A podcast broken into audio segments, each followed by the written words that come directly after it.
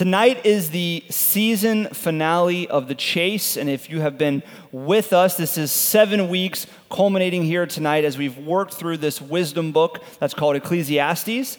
And the narrator of this book has been the teacher, and he has been guiding us through this conversation of all these relevant topics, all these thoughts and questions and beliefs and presuppositions that we hold dearly to. These things essentially that we chase in life for satisfaction and fulfillment. And he has dealt with them one by one by one. He's looked at finding uh, success or finding satisfaction and fulfillment in relationships and money and sex and being recognized as having good behavior in the destiny that you set out and the life that you're trying to achieve for yourself and accomplishment in your image. All of these different things he has addressed. And this is the last chapter.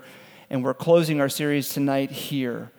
And some of you, if you've been with us throughout these seven weeks, you resonate with one of the verses that Yamil just read, and that's verse 11, where it says this The words of the wise are like cattle prods, painful but helpful. Their collected sayings are like nail, like a nail-studded stick with which a shepherd drives the sheep. See, the intention of Ecclesiastes is to push you, is to challenge you, is to really cause in you this honesty where you begin to look at your life and your pursuits and your dreams and your goals and the things that you chase after for satisfaction and fulfillment.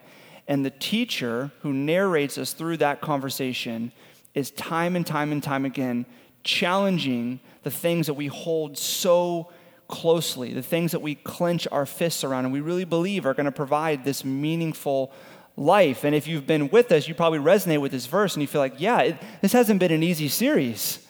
It's been painful. It feels like a nail studded stick at times, like pushing some of these really deep seated beliefs and, and thoughts that I've had. I was thinking about this week, it's kind of like when you're a child and you can eat whatever you want. You remember those days? Right? When you're young and you can eat whatever you want, fast food every single day. My second semester, my senior year of high school, I ate Wendy's every single day for lunch. That's not an exaggeration. And I felt great. I was playing sports. If I did that now, I'd be in the hospital. And you guys would be writing me letters or something, maybe. I don't know. But you could, you could eat whatever you want. You could have desserts all the time. You didn't know what high fructose corn syrup was, but you didn't care. You know, you're drinking soda, you're living the life. And then as you get older, what happens? You're exposed to some wisdom. You're like, I don't think I can do that anymore. You wake up, you feel gross, you fall asleep at four in the afternoon. You know, like everything starts getting affected. And so you realize that you need to learn a little bit about nutrition, you need to learn about health, you need to learn about food. And so you interact with wisdom and you begin this process of transitioning your eating habits. And it's a painful process, at least it was for me, because I love desserts and I love fast food and I love so I loved all that stuff and I start to transition, and it's painful. It's not easy to do. Now you have to choose things like kale, you know, and like Brussels sprouts, and like things you never thought you'd eat, you know, unless it's like Brussels sprouts with bacon. And then you're like, okay, now I'm cool with it. You know, but you transition all these things, and it's a painful process, but it's a helpful process. Because as you go through this process and as you begin to learn more about nutrients and food and your health and you're taking care of your body and you're thinking about what you eat, you recognize the benefits, right? You sleep better, you have more energy, you can focus, you don't have that crash in the afternoon. Whatever it may be for you, you've experienced the benefits of wisdom as you begin to take care of your body and you think about what you eat. And then some of you, as you experience that, now you get like all about it and you're doing diets like the keto diet. I don't even know what that means, but I know a lot of you are doing that. You're like, I'm the keto diet. And it's like, what does that mean? Like, I can eat this, this, and this. And I'm like, great. I don't I would never be able to do that. I don't even still don't even know what it is, but it puts your body in ketosis. That sounds cool. I don't know. But all of you guys are experimenting, trying to find the diet that fits for you, and you everyone has a different thought, a different philosophy, because now you've experienced the helpfulness of transitioning and learning about food. It was painful, but now it's exciting because you've experienced the benefits.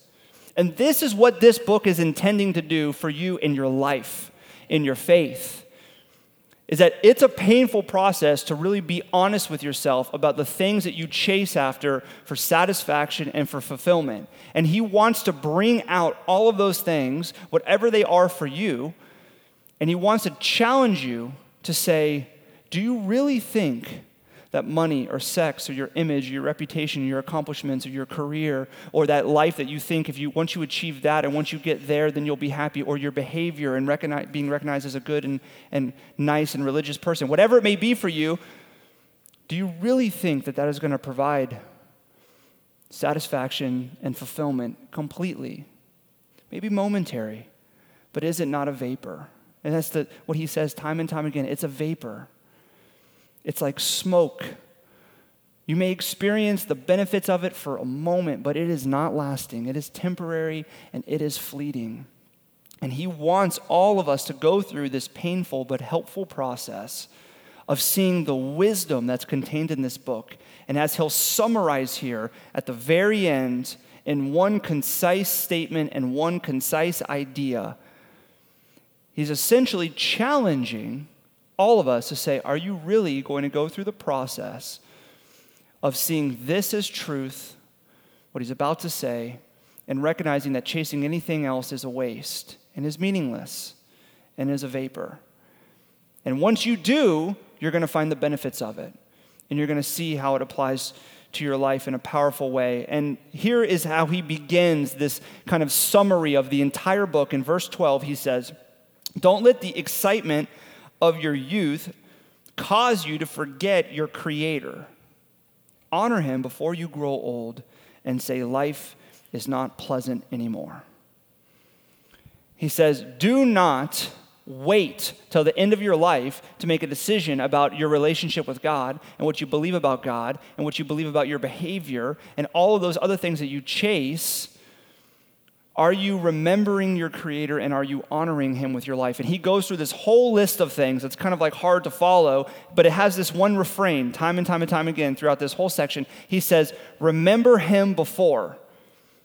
And he's going to say t- all these different things. Remember him before you get old and your energy is drained. Remember him before you're at the end of your, your career. Remember him before you're at the end of your life where you're concerned about things that you were not concerned about when you were young. Remember him before you get to this place at the very end of your life where you've chased all of these things that are meaningless and you finally found the meaningful thing in life, which is remembering God and honoring him. Don't wait till the end of your life. This is how he ends it. He's like, don't waste your life. He's essentially looking at you as a person who has chased all of these things his whole life. And as an old man, the author who is most likely Solomon and the teacher who's narrating, he's saying, Do not be like me. I chased all of these things my whole life, and they were all meaningless. They were all vapors. Do not wait to remember who God is and to honor him and the word remember is a really important word because in, Hebrew, the word remember doesn't mean just hold some mental facts and have some kind of reasonable understanding of, of who God is or of a particular thing. The word remember actually means to believe deep in your heart. It is deep rooted, it is seated deep down. And so he is saying, listen, I'm going to summarize the whole book for you. Remember God from a heart belief from this deep place of surrender, of belief in who God is. Remember Him from there and then honor Him with your life. And the reason that the teacher is ending this way and he's coming strong, really, encouraging and challenging and saying it may be painful, it may feel like a stick with nails on it pushing you forward, is because he's saying that he has spent his entire life chasing things that are meaningless. That's what he says in verse 8. He says, Everything is meaningless, says the teacher, completely meaningless, except for this one thing remembering God and honoring Him. And he recognizes that every one of us in this room is going to have some type of resistance to that statement. This book, in large, has been written for the skeptic, for the person with doubts and questions. And so, as a skeptic, if you're here and you have a lot of questions and you have a lot of doubts, you have a resistance. You're like, oh, I don't know. I don't know about that. I mean, I, I recognize that maybe it would be good and beneficial to remember God and to honor Him, but I mean, not the only meaningful thing, not the only thing that's going to provide satisfaction and fulfillment. Some resistance there. But there's not only resistance with the skeptic, You may be here as a person of faith and you believe in Jesus Christ that he has lived the life that you couldn't. He died the cross, he died on the, a death on the cross that you deserve and he paid the penalty from your sin and he was buried in the grave and he came forth victorious on the third day and you believe the good news of the gospel and you say, "Yes, I have remembered God. I believe in God from a heart belief and I want to honor him with my life." But there is still some resistance. Even though you may not vocalize it. Because all of us here, whether we have remembered God and we, regardless of whether we've been seeking to honor God for years and years and years, or we're at a place of skepticism, we all have one thing in common, and that is pride. All of us have pride. And what is pride? It is having an excessively high view of yourself. And a lot of times when we think about pride, we think of pride as people who boast, right? Prideful people are the people that want all of the attention. They're the people that, when you share a story, they share a different story that sounds better, right? You know this? They share a different, like, well, let me tell you what happened with me. It's way cooler, and you guys should look at me and tell me that I'm great. It's a person that boasts, a person at work that's always trying to, you know, to suck up to their bosses and to look really great, and they don't care if they're going to put other people down. Oftentimes we uh, associate pride with boasting, and, and of course, pride can manifest itself in boasting. But here's a, a secret quiet people are prideful too, right? Some of you that are quiet, you're not going to nod your head, you're not going to raise your hand, but you know. We're all prideful. Because if pride is having an excessively high view of yourself, sometimes it will manifest itself and other people can see it because you're boasting in the way that you treat other people. It's evident that you deal with pride. But sometimes nobody sees it. But internally, this excessively high view of yourself is what drives you, it's what motivates you. It's what causes you to look at certain things and to believe certain things about other people and even about God's word. You see, what pride does is it builds up this barricade between us and God or between us and God's word. So, as, an, as a skeptic, your pride may be building this barricade between you and God. But as a person who believes in faith in Jesus Christ and has remembered God from this deep heart belief and desires to honor Him, your pride can still build up a barricade between God's word and different aspects of your life that you don't really want God to mess with that you really believe are going to be things that will provide meaning and satisfaction and fulfillment. And you may say with your mouth, yes, the only thing that is meaningful is remembering God and honoring Him, but a lot of times the way that we live is not the same way because of our pride, because we are prideful people, and we all have that in common. And so the teacher, as he closes his book, he wants to look at the skeptic, and he says this first. He says, Listen, verse 9, keep in mind that the teacher was considered wise and that he taught the people everything he knew. He listened carefully to many proverbs, studying and classifying them. The teacher sought to find just the right words to express truths clearly. So you're here and you have a lot of questions, you have a lot of doubts, you're skeptical. That's really good. This is a great place for you to be. This is a completely safe church for you to ask those questions. But the, the teacher here in this book wants to look at you and say, listen, I relate with you because I am considered wise. Solomon, who's considered maybe the wisest man to ever live, regarded in his time as the wisest person to ever live. He says, I studied all these proverbs. I collected sayings. I did so much research. I was so intensely focused on understanding and learning and having all my questions answered that I thought very carefully about how I communicated each little thing. Because my mind was elevated and I had an excessively high view of my mind and my ability to reason.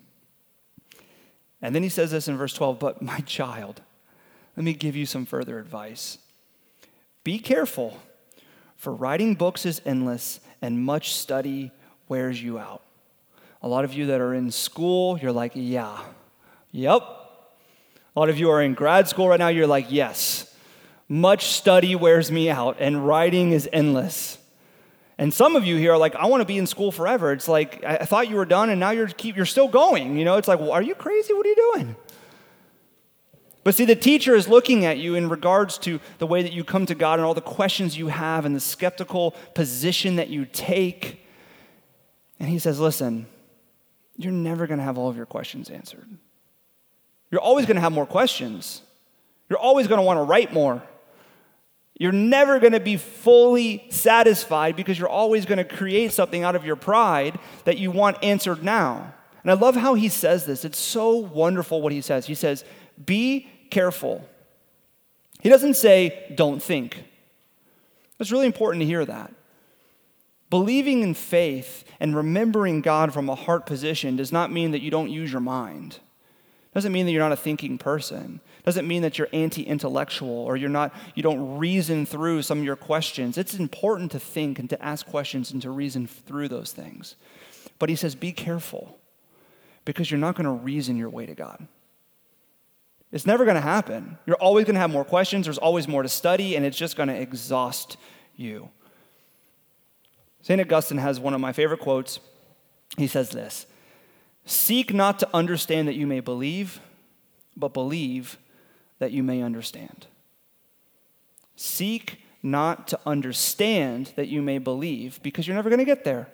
You're always going to keep asking more questions. You're going to need more understanding, but instead, believe that you may understand. And see, as a person that is coming from a place of skepticism, has a lot of doubts, when you hear a statement like the only meaningful thing in life is to honor God and to remember Him from a deep heart belief, you're like, oh man, I don't know about that.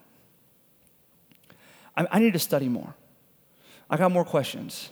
I got more things to experience. Maybe this and some of that. And he's saying, be careful because you'll never be completely with your finite mind, be completely satisfied. And you'll have more questions all the time. Instead, believe, remember, in order to understand. Many of you here have heard of uh, Blaise Pascal. He is one of the greatest scholars of the 17th century. He's a mathematician, an inventor, a scientist. When he was 16 years old, he was already having mathematical breakthroughs. At 19, he built his own mechanical cal- uh, calculator. And then in his early 20s, he began to search out God from an intellectual place. He's asking questions, he's a skeptic, he had a lot of doubts. So he begins from an intellectual pursuit to seek to understand God. And it wasn't until he was about 32 years old, so he's on the journey of faith, he's on the journey of asking all these questions about God and seeking to know God for many, many, many years. And at 32 years old, he has this experience one night, out of nowhere, a supernatural experience. And remember, this is one of the greatest intellectual minds that the world has known. And here's how he recalls it He says, Fire, God of Abraham, God of Isaac, God of Jacob, not of the philosophers and of the learned. Certitude, certitude, feeling, joy, peace, God of Jesus Christ, my God and your God. Your God will be my God. Forgetfulness of the world and of everything except God. He is only found by the ways taught in the gospel, grandeur of the human soul. Righteous Father, the world has not known you, but I have known you. Joy, joy, joy, tears of joy. He, he took this experience that he recalled and he wrote out and he wrote it on a piece of paper and he put it on the inside of his jacket that he wore every single day just to remind himself of this experience, this encounter that he had with God. Isn't it interesting that Blaise Pascal, one of the greatest intellectual minds the world has known, who sought to understand God by asking all of these questions and working through all of his doubts and using his reason and his logic, when he explains and recalls the first time that he interacts with God and he experiences him, he just says things like fire, joy, certitude, feeling, I have known you. You have known me. You are my God. I've known you through the gospel. It, it, it's just full of all these emotions and all of these feelings because you don't understand to believe, you believe to understand. You don't work from your mind to approach God and then that allows your heart to know Him. You know God, you remember God from your heart, and then you begin to understand who he is. And he then, his life changed after that. He gave up, for the most part, mathematics, and he gave his life to studying theology and writing Christian literature to help support and encourage and defend the Christian faith that many others might come to know the one true God as well, until he died at a young age. You see, the mind understands when the heart surrenders. Your mind understands when your heart surrenders to God, when you remember Him. And the teacher is saying to all of us in this room that are skeptical, that have questions, that's okay, that's good. It's good to ask questions, but be careful. Be careful because your pride is going to want to build up a barricade between you and God and you and God's Word. And in order to understand, you have to remember, you have to know, you have to believe. But he's also cautioning those of us of faith, those of us that, uh, those of us that do know God and we have remembered him from a heart belief. Because here's the truth, and if you've been with us, you know this faith does not remove pride, right? It highlights it. It's an unfortunate aspect of faith. It does not remove your pride, it only highlights it.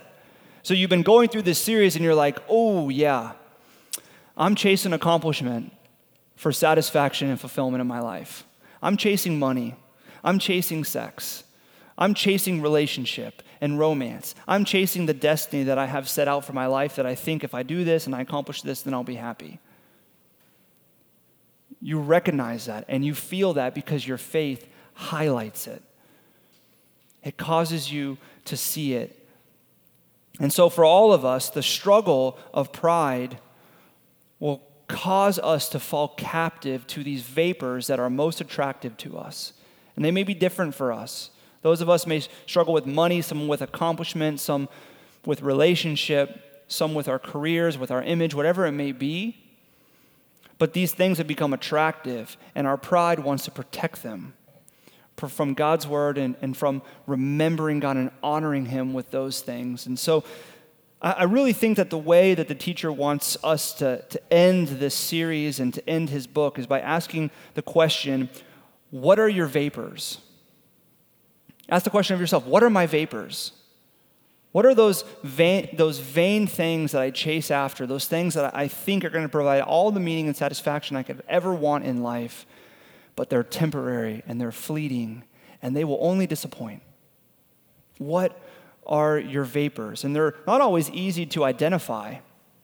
I think one of the reasons why our vapors aren't always easy to identify is because we do a really good job in our pride of protecting them. Right? We, we want to isolate them, we want to build a wall around them. But really, the way to identify what your vapors are is to look at the things that you value most in life and that you give most of your time, attention, and focus and heart to? What are you most concerned about? What are you running after with most of your time and attention? What is your heart most affected by? It's where your vapor is. Is it money? Is it accomplishment? Is it sex? Is it your image? Is it, is it the life that you need to accomplish and achieve for yourself? What is it? Because it, it's not that these things are bad, and it's important that you hear that. These are not bad things, these are good things. Many of them are very good things, but the problem is we take something that can be valuable and we make it supremely valuable. As if this is the answer to life, and this is the thing that if I get this, I achieve this, I experience this, then I'll have a successful and satisfying and fulfilling life. And the teacher looks at us in verse 13 and he says this to all of us. He says, Listen, here now is my conclusion, my final conclusion. Fear God and obey his commands, for this is everyone's duty. Fear and remember communicate the same idea. Believe from a heart position, believe in God, worship him, trust him, fear him, Remember Him. Don't waste your life by chasing after these things that will not provide meaning. Don't wait till you're older. Don't wait till you have all your questions figured out. Remember and fear God and then honor Him with your life. Look at the vapors that you chase after that are valuable, that you've made supremely valuable, and ask yourself, how can I honor God with these things? How do I honor God with my money and with sex and with image and accomplishment and my work and my reputation and the recognition I receive and the life and the trajectory that God has me on, how do I honor Him there? I think part of the problem is when you ask yourself that question, it can become very difficult to know how to do that, right? Some of them are pretty clear, right? How do you honor God with money? That's pretty clear. Be generous, right? Don't hoard it. Don't keep it only for yourself. Don't be consumed by it. Be generous to other people. Be generous to your church. Be generous as God opens up opportunities. Be generous. It's also pretty clear how to honor God with sex, trust God's design, trust God's plan. But some of the other ones are much more difficult. How do I honor God with my accomplishments? With the recognition that I receive in my career? How do I honor God with the way that other people view me at work or at church, in my family? How do I honor God with the life that I'm living, the trajectory that I'm on? It can be harder to know how to do that. It's not an easy thing to process because a lot of you are probably sitting there thinking to yourself, listen, okay, I'm going to remember God and know Him, and then I want to honor Him with my life, but I'm not going to pull a Blaise Pascal. I'm not going to start like writing Christian books and like giving up my career and studying theology. You know, I'm like, sorry, I like my job. You know, like I'm not going into full time ministry. I like my job, I like my community, I, like where God has me, or I'm excited about what's going on in the future. I like making money. I like caring for my health and my image. I like, I like these things. I'm not going to just like give all that up. So, how do I honor God with these vapors, with these things that, that are valuable, but I've made supremely valuable? And Jesus gives us insight. He says that you're going to stand before him one day, and if you're a person of faith, if you believe in the gospel of Jesus Christ, Jesus is going to look at you and he's going to say something. He's going to say this Come, you who are blessed by my Father, take your inheritance. For I was hungry, and you gave me something to eat. I was thirsty, and you gave me something to drink. I was a stranger, and you invited me in. I needed clothes, and you clothed me. I was sick, and you looked after me. I was in prison, and you came to visit me. And then the righteous, the people of faith, will respond with the way that you may feel right now like, what? It's 2018. I never met Jesus ever. And that was 2,000 years ago. Like, I believe in him, but I never saw him, never gave him a meal. Jesus says, that we will actually respond by saying, Lord, when did we see you hungry and feed you, or thirsty and give you something to drink? And some of you, you know that there's going to be like a spiritual twist, you know, right, right here, like, and Jesus is going to say something. But some of you feel like this. You're like, yeah, I know that Jesus is going to say something.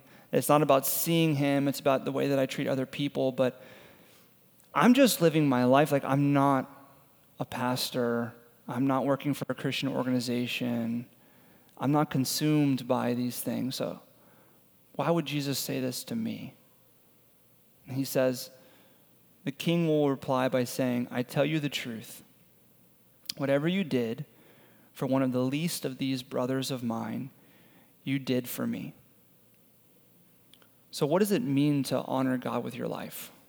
If you remember God, and you know him and you believe in him and you worship him as he is found in the gospel, that Jesus Christ is your Savior, if you've experienced that heart change that you can't really communicate in words, now you're asking the question how do I honor him with my life? You have moments and opportunities every single day to do that. In your job that you love, in the accomplishments that you have achieved, in the recognition that you receive, in the image that you have, in the relationships that have been provided. How? How do you honor Him? You show God's love to other people. Fear God and obey His commands. And Jesus says very simply all of the law, all of the commands are summarized in this love God and what? Love others.